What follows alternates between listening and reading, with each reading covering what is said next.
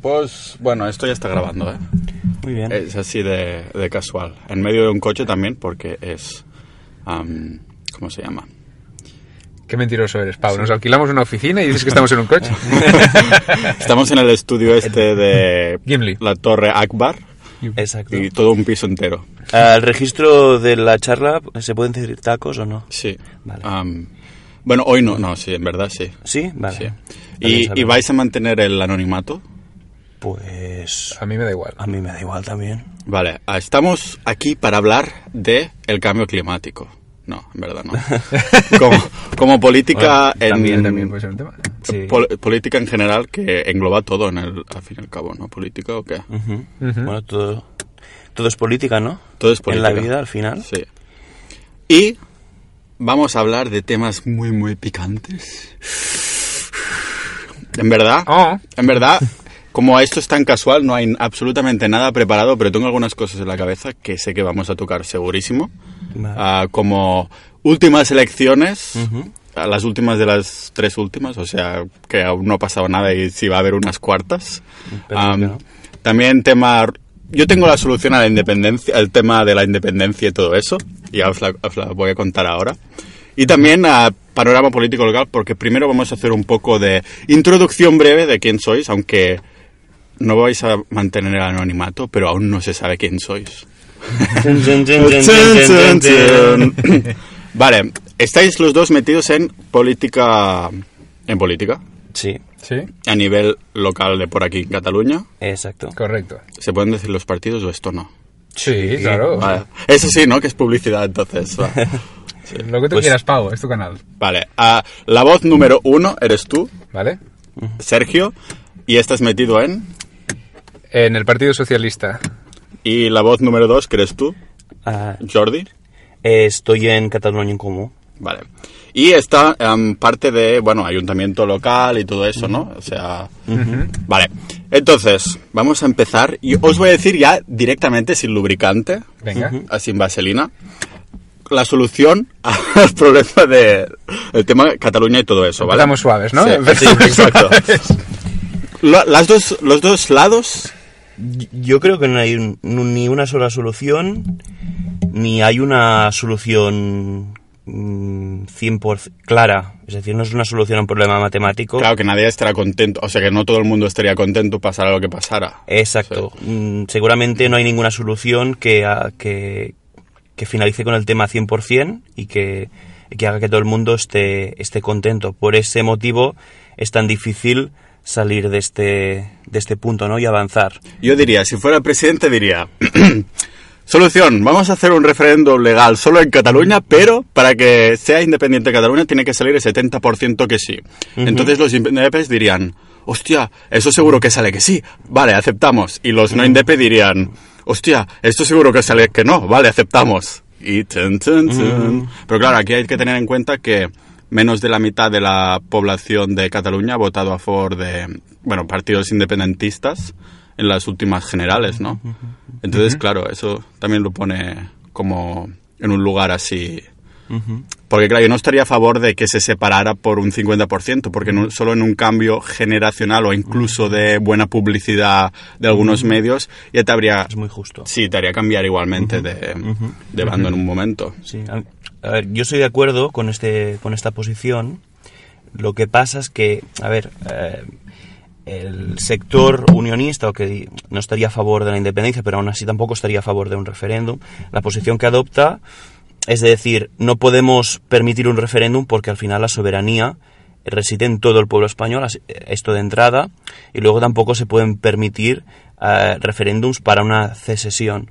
O sea, no, más, allá de las, más allá de las condiciones, si son muy favorables o no, es decir, podrías decir, mm, solo, sale, solo si sale un 90% de sí en el referéndum, damos la independencia, por ejemplo, ¿no? Ni así yo creo que ni así se aceptaría, porque, porque no es que sean unas condiciones o negociar unas condiciones muy favorables para, para que no salga la seces- secesión, sino que dar la simple posibilidad de que esto suceda eh, no está contemplado. Es decir, eh, va en contra, pues dirían, de la Constitución o va en contra de, de unos valores fundacionales y, y cabría primero incorporar o modificar estos, estos acuerdos, estos valores, este sentir general, para luego poder negociar unas condiciones para, para un, referen- un referéndum que podrían ser más o menos favorables para un sector o para el otro.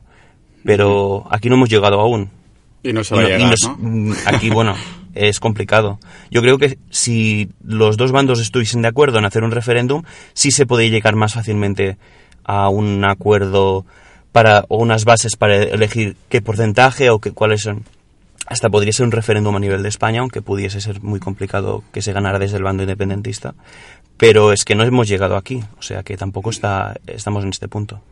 El, el punto es bastante chungo porque las últimas elecciones, las últimas tres, que no se ha llegado a nada, am, creo que era la primera, había como veintipico por ciento de los votantes catalanes, en las generales, que votaron a partidos ah, indepes, después 30 y ahora las últimas más de un 40.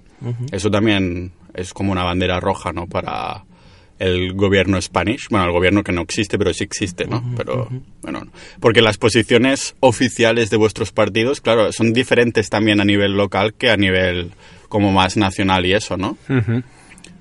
Sí, de hecho sí. De hecho, si, te, si quieres que te comente mi posición en particular, igual va un poco en la línea, no en la línea del Partido Socialista a nivel estatal, porque es eh, una tendencia unionista, ¿no? La del Partido Socialista a nivel estatal y tal, y así basada más en la normativa y en cosas que no se pueden incumplir y esto, pero yo apoyo más a nivel personal otra teoría, porque creo que las cosas funcionan cuando los estados se construyen de abajo hacia arriba, no de arriba hacia abajo. Y en esto en Europa se ve, bueno, a nivel mundial también se ve los países que funcionan y los que no, los que actúan como país y van en bloque y los que están divididos, que por ejemplo América o los países nórdicos o países así, que se construyen del pueblo hacia arriba, que se crea una administración encima, funcionan. Y en cambio los que hemos heredado de sistemas absolutos o feudales, que es, hay un poder que es el que manda del poder de arriba abajo, el sistema, eh, fracasa. Entonces, por eso creo en un referéndum y creo que funcionaría si se discute y se crea desde abajo. Ahora, el problema está en, en eso, en el porcentaje. Dice 70%. Eh, no sé si hay, aquí igual tendríamos la misma disputa en, en dónde fijarlo, ¿no? Los Claro. dos bandos. Y luego el otro es, si fracasase, eh, ¿qué pasaría? Porque los independentistas, pues un gran sector seguiría queriendo. Entonces, también habría que pactar, por ejemplo, durante tantos años no se puede repetir la cuestión. Claro. Sí, de hecho en Escocia está pasando, ¿no? Que, que a raíz del Brexit están pidiendo hacer eh, otro referéndum porque al cambiar las condiciones, pues eh, quieren repetir el referéndum. O sea, yo creo que también se tendría que establecer unas normas de cada cuánto se puede hacer o bajo qué condiciones, porque si no podríamos hacer un referéndum cada año, ¿no? Y dependiendo Claro. de si me interesa más o cómo sopla el viento, pues Claro. haga un referéndum o no. Empujar la agenda referéndum, ¿no? indepe hasta que salga. Claro. Tenemos que pensar que una corriente secesionista en un país al final genera bastante inestabilidad. Yo creo que se, le se la tiene que encauzar en, eh, por la vía política en un referéndum o algún tipo de, de votación, pero lo que no se puede permitir es que también sea eh, un tema político eh, tan recurrente que genere todo el rato pues una inestabilidad, inestabilidad política, ¿no? y, y se tiene, desde mi punto de vista, se tiene que solucionar cuanto antes y que, que el gobierno de España eh, esté alargándolo tanto y no, no ponga ninguna herramienta para, para solucionar este, te- este tema, pues a mí me parece un error, un error muy grave. ¿Creéis que el bloqueo este que hay ahora político a España en general es por culpa de cómo está el tema en Cataluña que la gente lo, lo tiene como súper en la mente y todo eso? ¿Cómo, cómo? ¿A qué te refieres? O sea, que no sale un gobierno fijo. O sea, se van haciendo mm, generales y todo eso y no va saliendo un gobierno, ¿no? Y parece como que am, la gente siempre tiene mm, Cataluña un poco en eh, como el primer tema, ¿no? Por ejemplo, el programa de Vox, el primero es que España no se puede separar. Y han salido ahora como cincuenta y pico diputados, ¿no? Entonces, ¿creéis que este bloqueo político que hay en los últimos años, que no sale un gobierno fijo, viene dado por culpa de que la gente está con Cataluña aún y no tiene en cuenta otras cosas y cosas así, y entonces intentan gravitar un poco hacia un partido o hacia el otro? No sé. ¿O es, son otras cosas que creéis que, que hace que el, tema esté tan bloqueado? Mm, sí, estoy parcialmente de acuerdo en que es este tema, porque a- a- el nacionalismo, los nacionalismos al final como que eh, sacan lo peor de la gente cuando los llevas al extremo. Mm. Y, si, y, y cuando lo llevas al extremo, pues la gente eh, actúa fomentando el odio. Y cuando el odio es mutuo, se va retroalimentando. Y entonces lleva a hacer una gran separación y es eso, es difícil entenderse al final. Sí. Yo, desde mi punto de vista, em, que, haya, que haya habido tantas elecciones y que haya una inestabilidad política en este sentido, em, en parte es por el tema de Cataluña, pero está inserto- insertado dentro de un problema mucho más complejo, que es un cambio del paradigma político en España. Es decir, eh, se pasa de un, de, unos, de un sistema político bipartidista, donde no hay una cultura, en España no hay una cultura de pacto político, es decir, hay dos partidos que se van sucediendo y no tienen que pactar más que con algunos partidos eh, más de, de tipo de región, ¿no? Pero no, con otros partidos grandes no, no, no hay cultura de pacto, ¿no? Aquí cuando entra primero Podemos y luego eh, Ciudadanos, aunque ahora ha caído, luego, luego Vox, eh, el panorama político se convierte eh, mucho más rico, mucho más variado y obligatoriamente al final estos partidos tienen que llegar a acuerdos con otros partidos y tradicionalmente no lo han tenido que hacer. De hecho, me parece que eh, si llega a hacerse este gobierno será el primero que es un gobierno de coalición. No ha habido nunca en España un gobierno de coalición. En todo caso, puede haber gobiernos que no tengan la mayoría absoluta, pero sí han tenido algún tipo de apoyo externo, pero no ha habido nunca un gobierno de coalición. Seguramente era uno de los motivos por los cuales el Partido Socialista era reticente a hacer un gobierno de coalición, porque al final es un experimento, es una cosa nueva, nueva en España. Pero a mí me parece que, se debe a una serie de cosas muy, es decir, a, a una serie de elementos que conjugan que, que pase este, que lleguemos este, estos puntos de dificultad para formar un gobierno. La otra, la- el otro tema también es las posturas eh, muy polarizadas, ¿no? O la aparición de partidos ah, de extrema derecha en, en el Parlamento, o, bueno, muchos elementos que hacen que, que cambie el paradigma político en España y que, que se- en la complejidad eh, sea mucho más elevada y por eso sea mucho más difícil también eh, formar gobierno y parece que se- vamos hacia aquí y no va no es que, que sea durante un tiempo que será difícil y luego va, va a ser otra vez fácil, sino que vamos a ver cada vez eh, situaciones más complejas y los partidos se tendrán que adaptar y aprender a ceder. Eso es lo que quería preguntar después, porque lo- con lo que has dicho me ha surgido la duda si, aunque ahora las pasemos putas para tener un gobierno, si a la larga esto podría ser bueno, que ah, los partidos empiecen un poco a acostumbrarse a pactar, porque claro, si hay un bipartidismo, yo creo que también es mucho más fácil que haya corrupción y esas cosas, porque cuando no es uno, después es el otro. Entonces, si nadie te destrona un poco, entonces es mucho más fácil que se creen corrupciones o más bien que se sientan cómodos. Si hay partidos pequeños que después ah, salen de ahí como que nadie se los espera, como ha pasado con Vox o yo que sé, Podemos también en su momento, cosas así. Entonces creo que te lo planteas si hacer las cosas de otra manera tal vez o hacerlas mejor, yo creo, ¿no? Entonces la pregunta sería más bien si a largo plazo puede ser bueno que, haya partidos, ah, o sea, que ahora estemos estancados porque los partidos no están acostumbrados a pactar.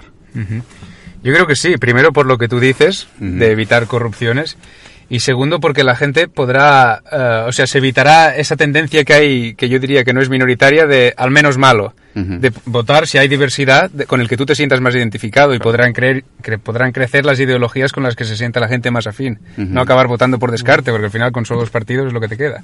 Sí. Bueno, yo, a mí me parece que eh, en democracia, como más variedad y más eh, situaciones en las que se tenga que llegar a acuerdos y haya pactos, pues mejor. A mí me parece que para un tema de democrático es, es saludable. Por otro lado, la, vivimos, la democracia en la que vivimos es una democracia liberal y la democracia liberal am, utiliza la- los votos o el, el tema de, de ir a votar o de, de constituirse en forma democrático para estabilizar un sistema económico. Aunque no sea, am, es decir, aunque no se diga habitualmente, ah, el tema de elegir los gobernantes o crear un crear ah, elegir el legislativo y luego el ejecutivo a, tra- a través de medidas ah, democráticas es para que la gente se sienta representada y, y poder estabilizar la parte económica del país. Es decir, es, es no, no es el fin último votar, o, o la democracia no es el fin último, sino que es una herramienta para conseguir otra cosa que ese es el fin último, que es un tema económico. ¿Vale? Aunque a nosotros nos parezca que el fin último al final es la democracia, votar y que todos nos sentamos representados y que se pueden tomar decisiones de forma representativa, al final esto no es el objetivo. ¿Vale? Este no es el objetivo, aunque se intente vender esto, porque si se vende esto consigues lo otro. Es decir, y por lo tanto, hay toda una serie de mecanismos en el Estado que lo que ayudan es a conseguir una cierta estabilidad, ¿vale? Uno es eh, sistemas de votaciones, tema de democracia. Si se creyeran, la gen- los que deciden sobre esto, se creyeran la democracia al 100%, yo creo que profundizarían en los elementos de elección democrática, ¿no? Igual, para demo- mm, en tema de democracia o directa o deliberativa, profundizarían hacia ahí, que son sistemas bastante más democráticos, aunque fuese en solo algunos aspectos de las decisiones políticas. Pero la prueba está en que no les interesa ir más allá, ¿no? Ujú. Y porque lo que realmente intentan sustentar es, es, una, es una economía. También pasa lo mismo con los sindicatos mayoritarios, entre muchas otras cosas que sirven para dar estabilidad a un sistema económico. Y se va a conseguir esto de la estabilidad del sistema económico porque entre el rollo de las pensiones que en las próximas habrá yo no creo que queden tantos años porque no habrá pensiones, habrá una primera generación que no tendrá ya pensiones después de haber cotizado toda la vida. Y después vendrán otras, cada año más y más y más gente que va a quedarse sin sin pensiones. Claro, la gran duda no sería qué coño va a pasar porque ah, estas, esta gente tendrá que vivir de algo, ¿no? Después de haber cotizado. Claro, si tienen familia, pues la familia lo sustenta, ¿no? Pero no todo el mundo tendrá familia o no todo el mundo tendrá una familia que pueda mm, hacerse cargo de más de otra persona, ¿no? En la familia o no sé si va a haber una mini guerra civil o macro guerra civil o simplemente una manifestación y después en dos días se va a olvidar y vamos a va a ser la nueva norma, ¿no? No sé, esto cómo lo veis. Bueno, en este sentido lo que tienes que hacer es atacar la pirámide demográfica, que es el problema, que es que tenemos una población muy envejecida, ¿no? Entonces, ¿cómo evitar eso para tener muchos jóvenes o muchas personas en situación de edad adulta productiva que puedan sustentar con sus eh, eh, impuestos a, a, las pensiones de los mayores? Pues para esto, pues invierte en educación, uh, crea empleo de calidad, de valor, oriéntalos, facilítales para que vayan a profesiones de valor añadido y tal, y, y deja de, de, especular con sectores como la construcción, tradición en España o estas cosas. Uh -huh. Tú crea valor y crea una economía potente, se quedarán los jóvenes, produciremos y podremos sí. mantener a los mayores. Sí, bueno, a ver, es un tema demográfico, pero no solo en el sentido de que haya muchos mayores y haya pocos jóvenes, que también, sino que la edad, um, la esperanza de vida ha aumentado mucho, ¿no? Antes eh, en la edad de jubilación la gente no se moría mucho después de jubilarse, es decir, 5 o 10 años después de jubilarse se morían. Estamos hablando de no hace tantos años, hace unas décadas, ¿no? Y, y, ahora mismo la gente está viviendo mucho más, es decir, después de los 60, 65 la gente puede vivir tranquilamente 20, 30 años más. Y están, están cobrando de, de la pensión tantos años, ¿no? Este sistema obviamente es insostenible, yo creo que vamos a ir, aunque no, sé, no es lo que me gustaría, pero vamos a ir hacia eh, un cambio de, de, edad de jubilación, yo diría que hacia los 70. Hostia, hacia los 70 y luego uh, las pensiones yo me parece que no es que vayan a bajar, lo que pasa es que no aumentarán uh, con respecto al crecimiento del nivel de vida y por tanto la gente jubilada va a perder poder adquisitivo. Uh -huh y en un momento o sea, al final serán seguramente muy bajas. Yo no creo que las quiten, las quiten de golpe uh, y no creo que, la, que, las quiten, sinceramente, porque uh, puede generar una reacción y una estabilidad que no, no interesa uh -huh. y que no, que no que generaría más un problema que no pero pero sí que van a bajar mucho yo si me permitís eh, explicar una, una sí. anécdota cuando estuve en Polonia me soltó mucho que vi por la calle a, a, gente mayor pidiendo caridad y bien vestidos, o sea, vestidos de casi de los domingos, ¿no? Y era gente que no tenía pensión, no tenía una pensión tan baja que no podían subsistir, gente que toda la vida, clase media, media, incluso media, media, media alta, yo diría incluso, y que, y, pero trabajadores, eh, que tenían un buen sueldo y que no habían podido ahorrar o por lo que fuese y que, y que durante la, durante el retiro tenían que recurrir a la a, a, pedir por la calle, a pedir por la calle sí. para, para, poder subsistir y, y, se ve que no era una cosa aislada, era una cosa bastante bastante habitual. Es decir, me, me- a mí me, me chocó muchísimo y, y- yo creo que es un futuro no deseable, ¿no? Es uno de los futuros no deseables. A mí, yo vi lo mismo en, en Kiev, en Ucrania, am, que hay un montón de pensionistas. De hecho, la media de pensión es 60 dólares al mes, que es nada. Y es verdad que el nivel de vida es menor, pero igualmente 60 dólares ahí es muy poco, ¿no? Y había también muchas, muchos señores, señoras viejitos por ahí pidiendo por la calle. Am, de algún modo, esto me lo comentaba un argentino ahí, que decía, aunque Buenos Aires tenemos más plata, ah, es mucho menos seguro. Es decir, aquí en Kiev me siento mucho más seguro que en Buenos Aires. Y, dice, y creo que es por la cultura de los ucranianos o del este en general, que est- está- están acostumbrados a tener menos y a vivir con menos. Entonces, como que, no sé, la cosa es un poco así, ¿no? Am, sí. Se- segura económica, quieres decir. Ah, no, seguridad de ir por la calle como que te van a robar o algo así, que parece como, como que hay, que eres pobre pero lo aceptas ahí en el este. No, no vas a, a intentar robarle al otro primero, sino que intentas vivir con menos en vez de intentar volver al nivel adquisitivo de antes, algo así.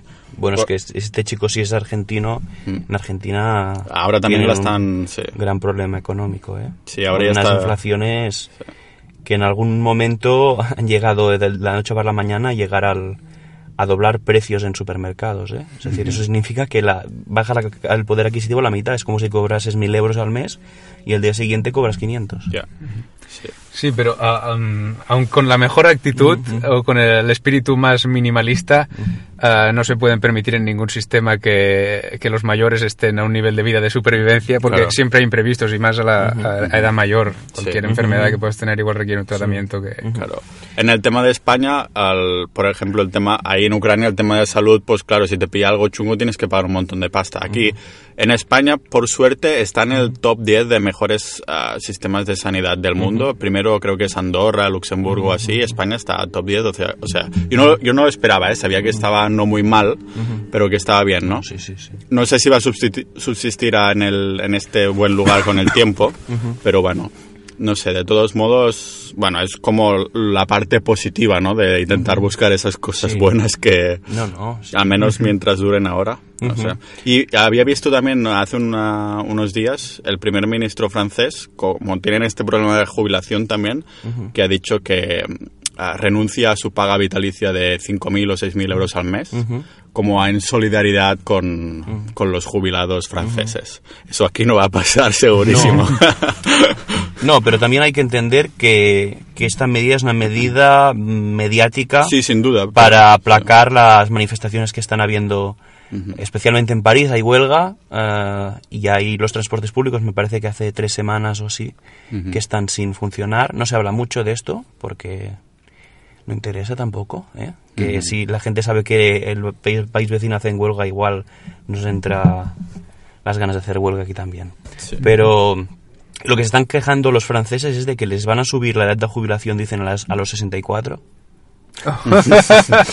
y, y temas de, de temas de pensiones, es decir, mm, eh, los que les están subiendo, o sea, las condiciones en, lo que es- en las que les están poniendo son mejores que las que tenemos nosotros. Y se están sí. quejando para, para eso, o sea que es decir, los franceses lo tienen muy claro, ¿no? Todo el tema de movilizaciones, de, de huelgas. Sí, eso también está en la cultura francesa un poco, Sí. ¿no? Eh, de- no se van a hacer huelga un día y se olvidan el día siguiente como pasa aquí a veces, sino que se quedan ahí hasta que hay algo, hasta que hay algún movimiento por parte de los Sí. políticos, ¿no? Sí, sí, de hecho es esto que ha hecho Macron de, de quitarse el sueldo vitalicio, pues esto sirve para, es un tema mediático para, para que mucha gente diga, bueno, pues tampoco está tan mal y, y- y tenga una buena imagen, pero no, no es, Claro, es práctico. no, no porque- re- no es represent- o sea, Claro. re- representa algo, pero tampoco Nada. no tiene ningún tipo de implicación, o sea, con no 5.000 euros al mes, ¿qué vas a conseguir?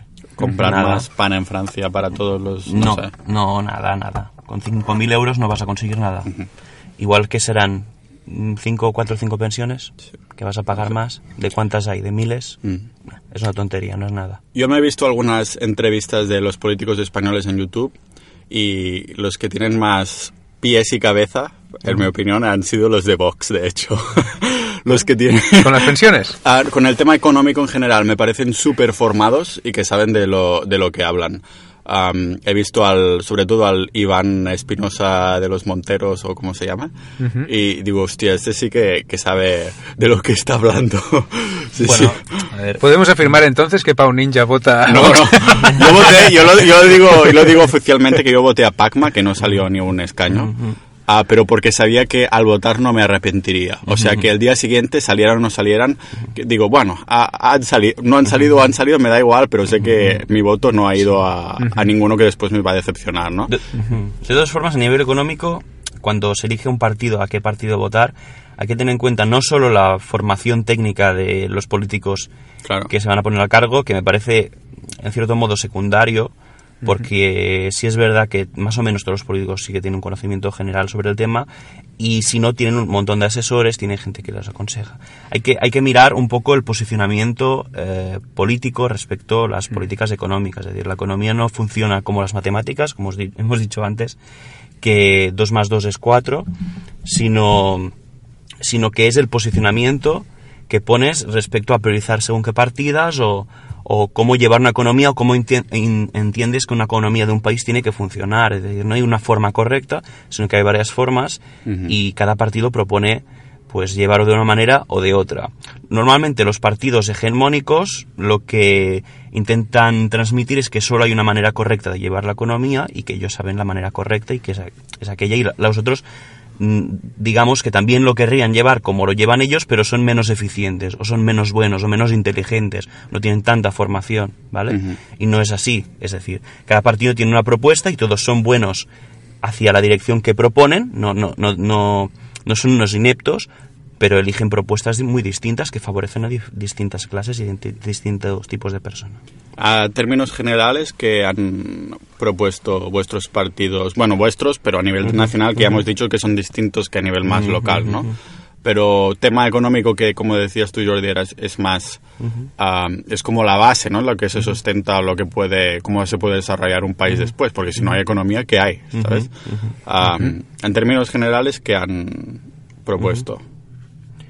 Mm, Podemos, por ejemplo. Sí. ¿eh? Bueno, a ver, en líneas generales, lo que te sabría explicar es que lo que propone Podemos al final es una eh, revisión de, de los impuestos y que las, las clases más ricas paguen más. Y no estamos hablando del. Eh, todo el mundo a veces cuando dicen las clases más ricas igual piensa que se están refiriendo a él, pero es que las, las clases más ricas seguramente no conocemos a nadie de aquí que sea que esté dentro de esta clase. Es gente que cobra muchísimo dinero. Estamos hablando de muchísimo dinero. De hecho, me parece no sé si estaban hablando de ah, más de ciento, es decir, más de 100, a partir de 140.000 euros ah, anuales, me parece. Estamos hablando de, un, de una reforma que se quería hacer y me, me acuerdo que Pilar Raola dijo que eh, las clases medias, ¿cómo las podían atacar, no? Decir, Porque tiene un buen sueldo Claro, ella. claro, igual se refería a ella misma. es Sí. decir, eh, lo que está proponiendo partidos, por ejemplo, eh, Podemos, otros partidos de, de izquierdas, es aumentar los impuestos o ah, eh, re- recalcular los impuestos para las clases más ricas, que no somos ni tú ni yo ni nadie que conozcamos, y para que se beneficien la gente más empobrecida y reforzar y blindar los servicios básicos que además caracterizan, caracterizan España, que hacen que sea uno de los países con mejor sanidad y además pública. Y ahora, ahora recientemente ha salido que España es el país con que se que, que tiene un- una esperanza de, de vida mayor, me parece. Sí, por encima de Japón por encima de Japón, Italia. Estaba en- con Japón e Italia, siempre están a cada Sí. año que salen estas estadísticas, sale una de estas tres. y Pero están- recientemente se ve que ha llegado a ser, ahora es España, ¿no? Y esto se debe al, al sistema de sanidad pública y además la dieta, ¿no? Es decir, esta, esta reforma de, de impuestos tiene que permitir blindar todos, todos estos servicios públicos y, y que la gente no se preocupe que no va a afectar a, a las, a las clases medias ni a las clases bajas, al revés. Toda la gente que, que prefiere que cada cual eh, se pague su propio médico, se pague su propio su propia educación y que cada cual con lo que gana se pague lo suyo, se tiene que dar cuenta de que a la larga o a medio plazo le va a salir mucho más caro, porque seguramente cobra menos de la media. La mayoría de la gente está por debajo de, de, de la media. Lo que pasa es que hay mucha dispersión. La gente que cobra mucho, cobra muchísimo. ¿sí?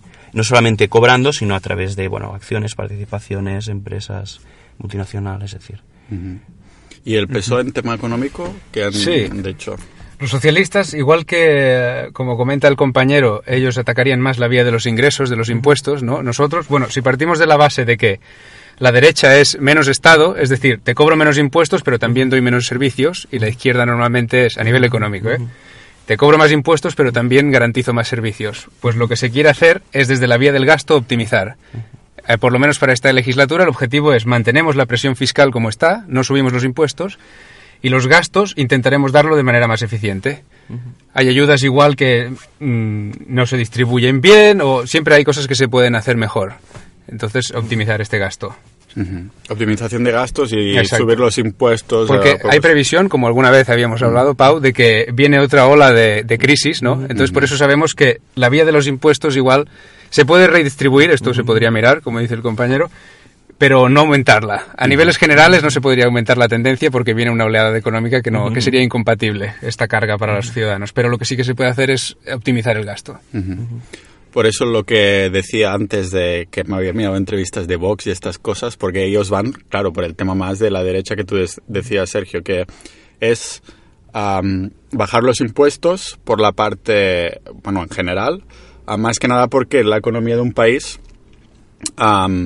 bueno, como es incentivada un poco por los agentes económicos, ¿no? Entonces, claro, si estás incentivado porque tienes pocos impuestos cuando te haces autónomo o cuando te haces empresario, creas una empresa, a- así creas riqueza, ¿no? Después das esta oportunidad para que otros autónomos o otros empresarios o asalariados, pues se apropien del servicio la- la- lo que estás tú ofreciendo, ¿no? Ah, lo que pasa, claro, no sé, am, eso a, a modos prácticos yo lo veo bien, rollo, mira, te bajamos los impuestos porque sé que 300 y pico euros al mes de autónomos es muchísimo.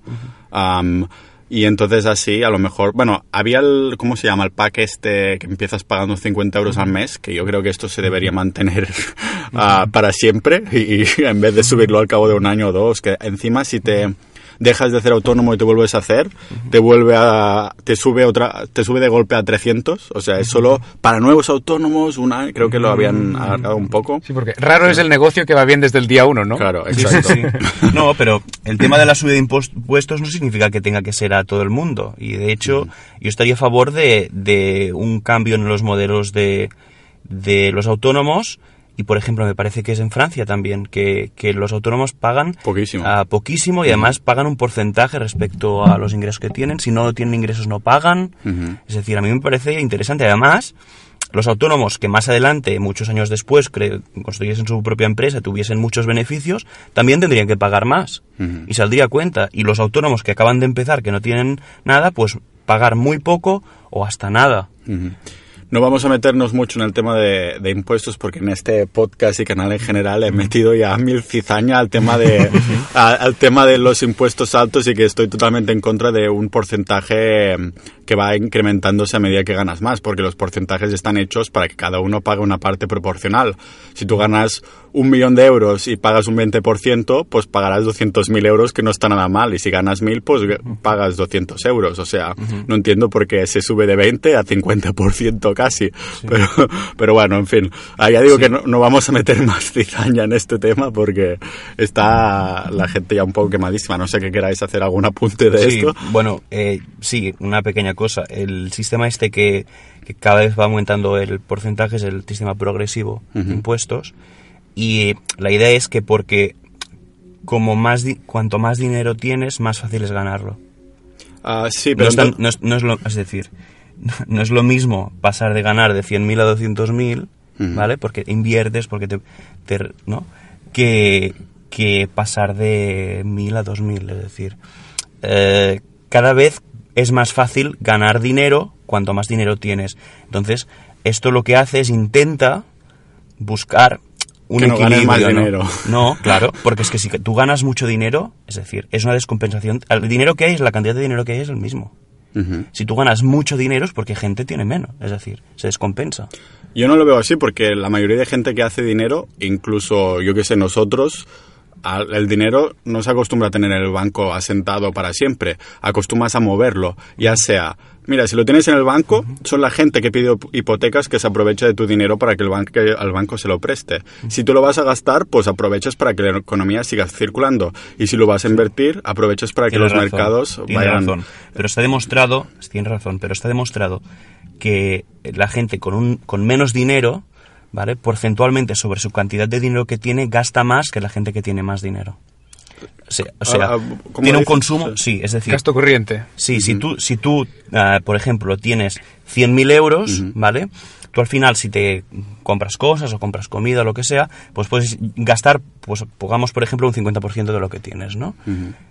Eh, la gente que tiene, por, pongamos por el caso, 2.000 euros, normalmente, de media, gasta más porcentaje sobre el total que tiene que la gente que tiene mucho.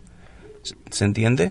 Es decir, hay unos gastos básicos, unos gastos mínimos que se tienen que cubrir y que si tú tienes menos dinero te ocupan un porcentaje mucho más grande de todo lo que tienes. y, si que, y si tienes más... Es decir, la gente que tiene grandes acumulaciones del dinero normalmente hace que el dinero se mueva menos. ¿Vale? Aunque sí, lo, lo reinvierten, todo lo que quieras. Pero hacen que se mueva menos. Si la gente tiene grandes acumulaciones de dinero, ahí des- se crean desigualdades sociales. Este, timo- este tipo de ah, impuestos progresivos sirven para evitar eso y no lo consiguen. A pesar de todo, a pesar de que te parece que son injustos, no lo consiguen ni por casualidad. Es decir, si lo que hacemos es quitar los impuestos progresivos, eh, al revés, conseguiremos aún más desigualdades. Y yo voy a hacer el último apunto en este sentido, después no sé si queréis... Oh, yo no puedo. Ah, sí, vale. sí, sí, dime, dime, dime. Yo, o yo digo mi personal, que Ah, no voy a vale, decir vale, esto y ya está.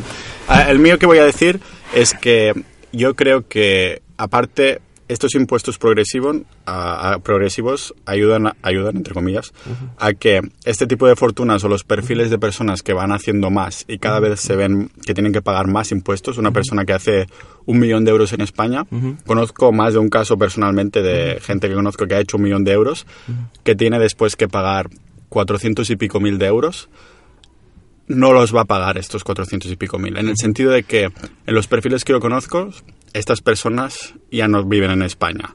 Y han, ha hecho que perdiera España esta, mm, estos posibles 200.000 euros si, si fueran unos 200, unos, Vale, yo voy por aquí más unos 20% plano, ¿sabes? Entonces, la economía de opción y la globalización ha permitido que este, este tipo de personas, no todas las empresas lo pueden hacer, lógicamente, pero se crean estas ingenierías fiscales, ¿no? De echa la ley, echa la trampa, de que a lo mejor algunos perfiles, lógicamente, sí, que tienen cosas físicas que no se pueden de ningún modo am, a evi- evitar de, de pagar impuestos, ¿no? Pero estos otros perfiles ya ha sido que estos esta gente se ha ido, ¿no? Y no, no han terminado pagando en España. O sea, cero euros de tal que si hubiera un, unos, un porcentaje plano, ¿no? Y por otro lado, lo último, am, que claro, ¿cuál es el intensivo para ti para hacer más pasta? Si después sabes que te lo va a sacar el Estado en la mayoría de impuestos. O sea, que como es como va subiendo y llega a un 48% o 46 o algo así, casi la mitad, ¿por qué coño tendrías que hacer más dinero si te, se te va a quedar la mitad en el Estado, no? Em, céntrate en hacer 60.000 y de aquí no salgas. ¿Qué pasa? Que si entonces no estás incentivado a hacer más, después como empresario creas menos lugares de trabajo también. Ah, estás en un lugar cómodo porque dices, bueno, pago esta cantidad. Claro que esto que estoy diciendo también es como hipotético, ¿no? Pero es como mirándolo un poco desde esta perspectiva, desde fuera, ¿no? Vale, y eso ya, ya cierro mi, punto. Sí, yo en el sentido de lo que decías, Pau, yo si fuese presidente del gobierno, ¿no? Esto es una partida de ajedrez, yo quiero disponer de los máximos recursos para dar el máximo de servicios, ¿no? Entonces estos recursos me vienen por la vía de los impuestos. Entonces yo lo que quiero, para maximizar estos impuestos, lo que haría, aunque eh, es cierto que la progresividad es, es lo más ético y legítimo, pero el dinero casi que no obedece a la ética, desafortunadamente. Entonces, eh, lo que haría es enfocarme más en la competencia. Es a nivel internacional, ¿qué alternativa tienen la esta, esta gente, estos empresarios o inversores o lo que sea? Y, y compararme, o sea, pedirle a mis técnicos es, oye, ¿hasta dónde puedo exigir progresividad o subir los impuestos sin que se me vayan a otro país porque por la diferencia van a salir ganando? Y eso es lo que aplicaría, porque digo, si tengo que, bueno, si solo les puedo subir del 20 al 25 en vez del 50, pero se quedan, adelante. Esto ya lo hacen. Pues entonces me parece bien. Pues la, la medida está aquí, es decir, pero siempre habrá una, una cantidad de gente que sean evasores fiscales. Es decir, eh, lo que hacen es encontrar el punto en el cual eh, tú consigas el máximo de impuestos y se te vaya al mínimo de gente y, y consigas el equilibrio. Esto ya lo hacen. Sería absurdo no, no, no hacerlo, ya lo hacen. Y lo que pasa es que siempre hay una parte de gente que se va igual. Es decir, pero, pero es la que si consiguieses que se quedase, perder- perderías porque bajarías demasiado entonces los impuestos. Pero en principio ya lo hacen, ya lo hacen esto. La vida aquí en España en general está bastante chula, con todo el sol que hay, la sanidad está chula, la educación que es aceptable, pagas, yo qué sé, mil, dos mil euros al año, ¿no? Y tienes acceso a una universidad guay. Pero la lástima es esto, ¿no? Que mucha gente de estas que he conocido a través de internet que dicen, hostia puta, me tengo que ir para tener más pasta, ¿sabes? es, y es una lástima, la verdad, si se encontrara una especie de... Pero yo creo que con las políticas actuales, o, o sea, sí que decíamos que empieza a cambiar un poco la cosa. Para empezar, ya no es bipartidismo, am, pero con la política de hace unos años de PP-PSOE, PP-PSOE, entonces, claro, ah, aún menos, ¿no? Pero ahora sí que se, tal vez se ve un poco de luz con gente que ha vivido, políticos que han vivido fuera, que son más jóvenes, que no son los típicos de, de hostia, esto es así y ya está y no se puede cambiar, y es así porque lo digo yo, ¿no? Y gracias a la globalización, economía de opción y todo esto, que después se puede ofrecer, ¿no? Como mm, que los gobiernos nos traten como clientes y nosotros a ellos como empresas, ¿no? Como empresa quieres ofrecer al mejor servicio al menor precio para tener los más clientes. Pero un Estado es una empresa y la gente so- y los ciudadanos son clientes. No, pero yo es, digo que visión, se- es una visión yo digo que se del mundo que, Sí. que no comparto en absoluto. yo digo que se tendría que, en tema de economía, que tratar como tal. Porque si una empresa lo que quiere es conseguir clientes, para conseguir clientes tiene que ofrecer una calidad, un servicio a un precio aceptable.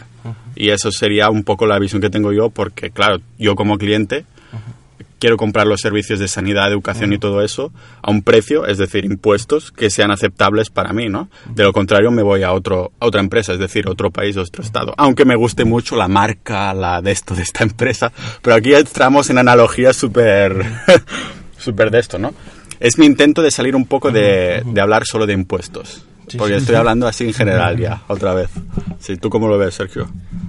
¿Cuál es tu pregunta? No es, no es pregunta, es cómo lo ves en general. Porque claro, yo digo, tendría que ser empresas. Y Jordi dice, no, ni mucho menos. ¿Tú qué dices?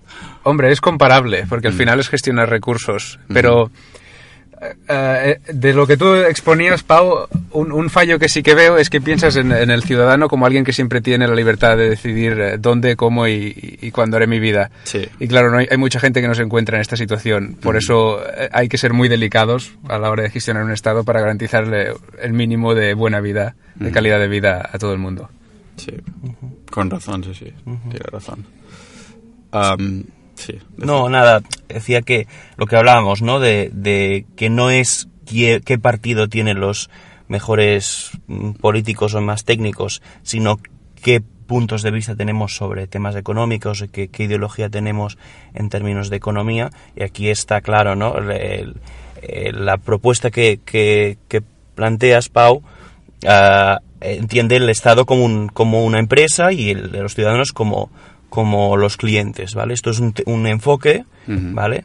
Y Claro, es mi enfoque. No tiene que es tu decir- enfoque y hay, y hay muchos otros enfoques y no hay, ah, yo diría que no hay uno absolutamente bueno o uno absolutamente malo, pero si es verdad que, y no lo podemos, y no lo podemos discutir, yo diría en estos términos, en términos de yo lo hago mejor o tú lo haces peor, sino en términos de lo hacemos diferente y tenemos ideas diferentes y da el resultado que beneficia a una gente o a otra. El enfoque que, que tú das en principio beneficia a empresas y, y gente que con, con poder adquisitivo y hasta poder- capacidad de poder salir del Estado. eh, en general beneficia a este tipo de, de gente y mi enfoque me parece que no, pero pero bueno, son, son posiciones y cada cual tiene la suya. El problema que, problema que veo es que, claro, una legislatura son cuatro años.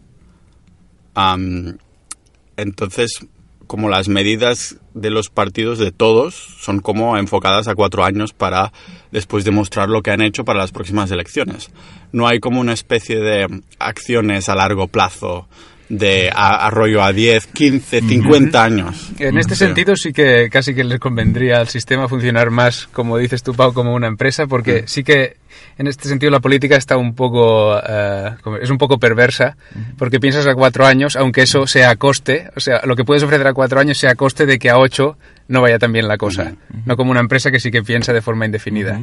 Pero bueno, esto es hablando puramente de gestión. Yo aquí estoy de acuerdo también. Es decir, eh, mi solución no sería el Estado como empresa, pero sí es verdad que habría que poder eh, hacer políticas a medio o largo plazo sin que esto ah, menoscabe eh, la reputación del partido que está gobernando en aquel momento, del Ejecutivo, que es lo que suele pasar. Es decir, muchas veces las políticas a medio o largo plazo, de entrada, no son todo lo buenas que podrían ser, porque igual es un aumento de impuestos, igual son o no, tienen toda la popularidad, popularidad que podrían tener, porque al final veremos los resultados a, un- a muchos años vista, y por lo tanto, como al final las elecciones parece que son más un concurso de popularidad que otra cosa, pues estos partidos tienen miedo de hacer estas políticas porque va a costa de su propia credibilidad política y su y además lo que pasa es que seguramente estos partidos no los van a volver a votar porque de entrada estas políticas no tienen buena prensa y quien se beneficie de los resultados de esas políticas a medio o largo plazo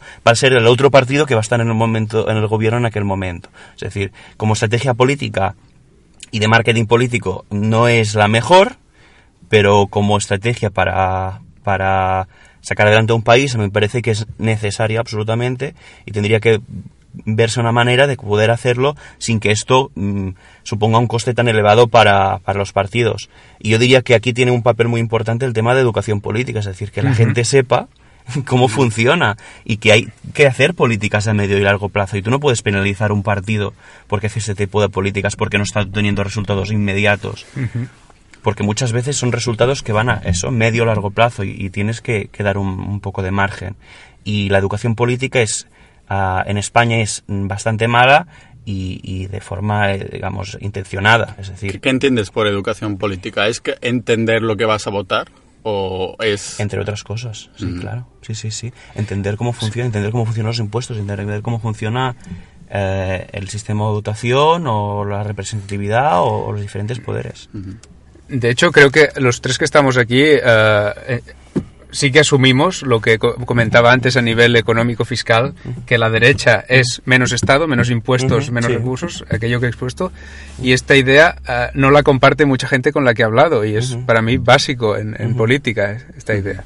Pues serían... eh, Bueno, eso casos depen- así. depende. de la- es que hablar en términos de derecha e izquierda cada vez es más. Porque hay más partidos. por- poner un ejemplo. Sí, no, pero por ejemplo, mm, calificamos a partidos de derechas como partidos conservadores y partidos eh, neoliberales y coinciden pocas cosas. Sí es verdad que España, eh, el PP ha obtenido siempre estas dos almas, ¿no? Que es partido conservador por un lado, pero también ah, partido neoliberal.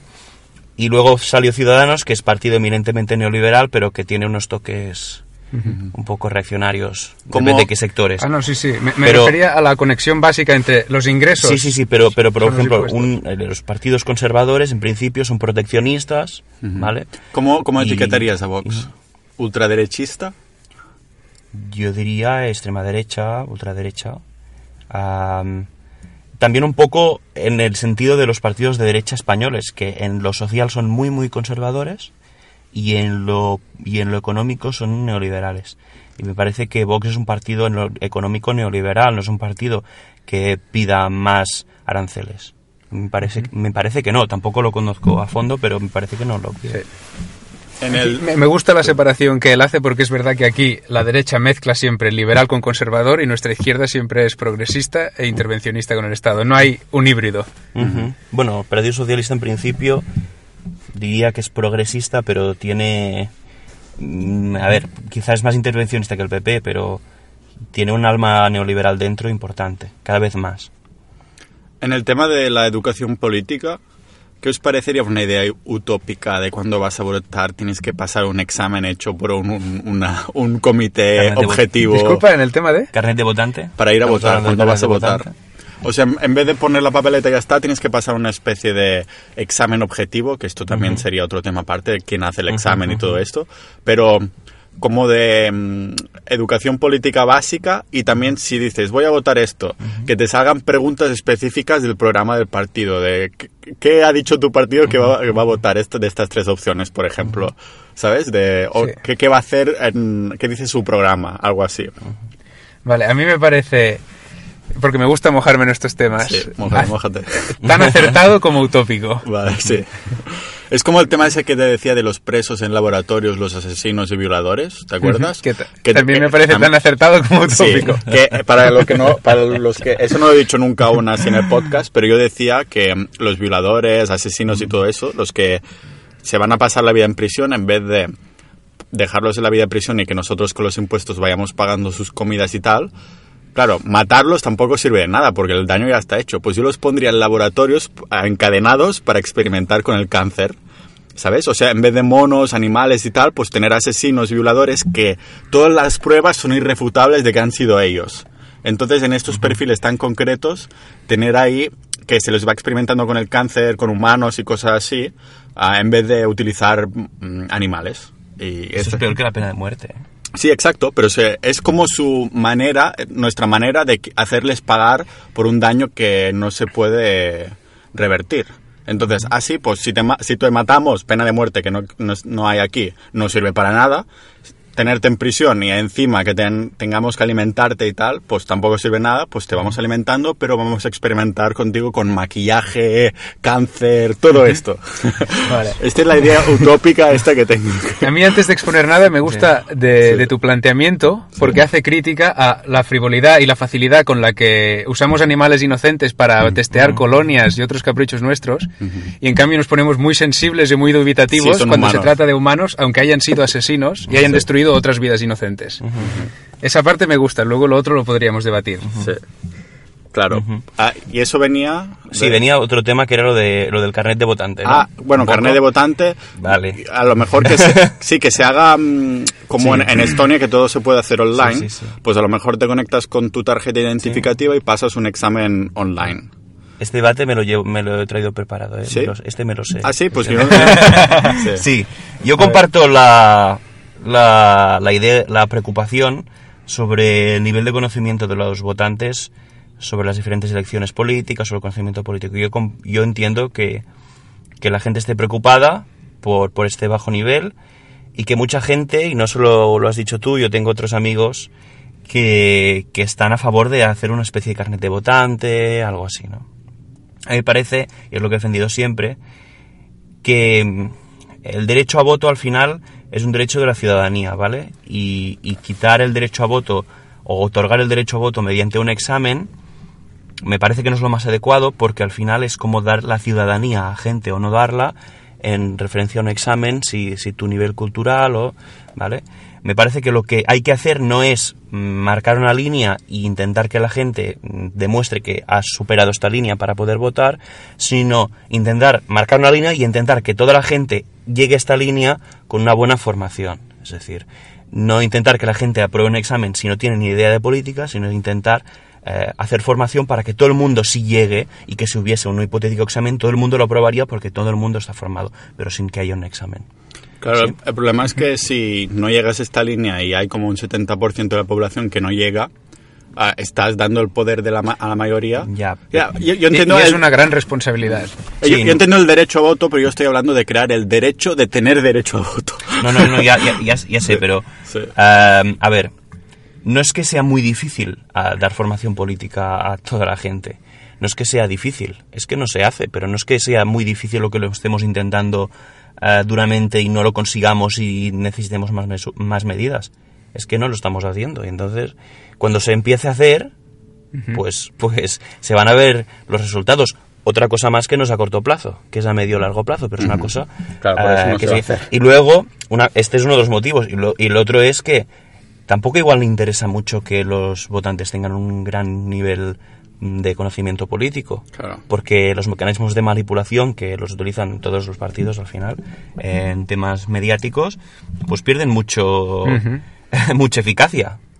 Entonces no, no, no interesa. Sí es verdad que en los currículums ah, educativos han empezado a entrar temas de educación política, temas de pensamiento crítico, pero han sido una manera muy, am, muy tímida, muy tímida. Y que a, a los efectos, después también la formación de los maestros tampoco es la adecuada para, para formar en temas de política o en temas de... Y además son temas muy controvertidos que, que ah, crean problemas a veces en la escuela, con los padres. o- Es decir, es un tema muy complicado, pero me parece que esta es la vía y hay que intentarlo al menos. Pero pero el examen para Es el es carnet de votante... mm, ¿no? no, es que sea utópico, es que me parece que es, eh, es inadecuado. Pero aparte, puede ser utópico, pero es que además no, a mí me parece que no es el camino.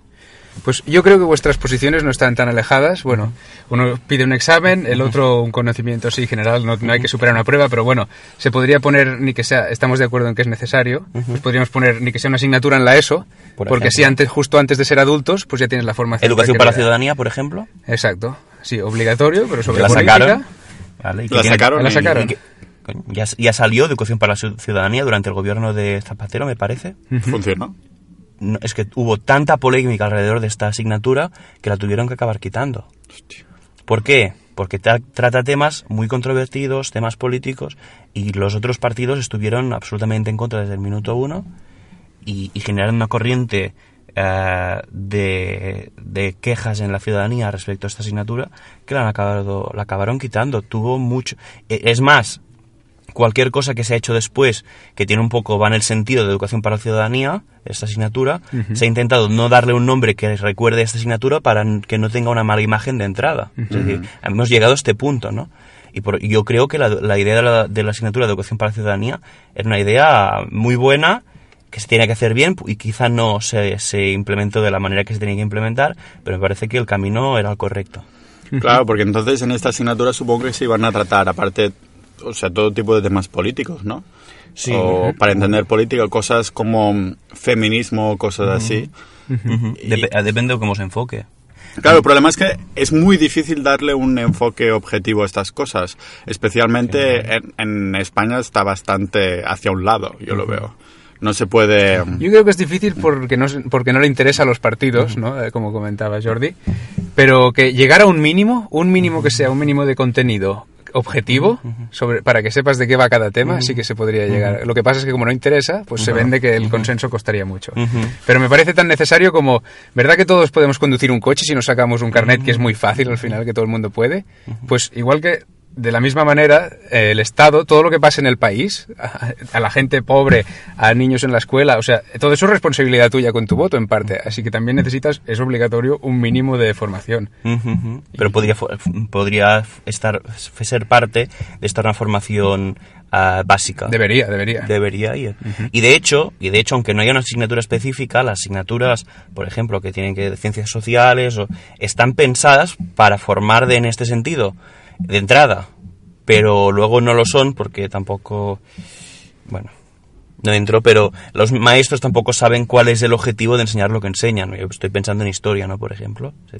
Enseñan para que eh, piensan que enseñan para que los alumnos conozcan unos hechos históricos concretos, se memoricen, yo qué sé, y no, el objetivo es entender cambios y continuidades del pasado y el presente para poder entender, entender el presente. Es decir, es una formación de la ciudadanía también. No cometer los mismos errores del pasado. Por ejemplo, pero no solo eso, es decir, eh, ver de dónde vienen las cosas, ver cómo se construyen los, los sistemas políticos, no, pero no conocer la historia en sí. A ver, podemos ir a la Wikipedia para ver muchas cosas, no hace falta saberte al detalle. Es entender co- conceptos grandes y construir pensamiento, es decir, construir un pensamiento crítico. Pero eh, yo creo que muchos ah, profesionales de la educación aún no tienen, ni ellos tienen claro esto, por un tema de formación, no es que sea su culpa. Y, y la gente que hace los currículums de educación me parece que tampoco lo tiene todo claro, o si lo tiene claro, mm, no Tien- tiene este objetivo. ¿Tienes algún tipo de titulación para dar esta opinión? Sí. no, Barra sí. doctorado. Sí, doc- doctor, doctor en educación, por Vale, la vale. Universidad Autónoma de Barcelona. Bastante específico y al, al dedo, sí. Muy bien. Bueno, es que cada cual se va hacia su terreno, ¿no? Claro, veces cuando- a lo que dominas, ¿no? Si te- Claro, cuando hablas de algo, te, al final te lo llevas a tu campo. Es normal. Muy bien. ¿Qué os iba a decir? Llevamos una hora. ¿Sí? Sí. Ostras, se me pasa volando. Sí, sí, sí. Am, a ver si algún día hacemos una segunda parte. Am, Sí, claro. No sé si estáis... eh, supongo que lo podemos dejar aquí, ¿no? ¿Lo veis Sí, bien? bueno, Sí. Por, sí, por mi parte. Sí.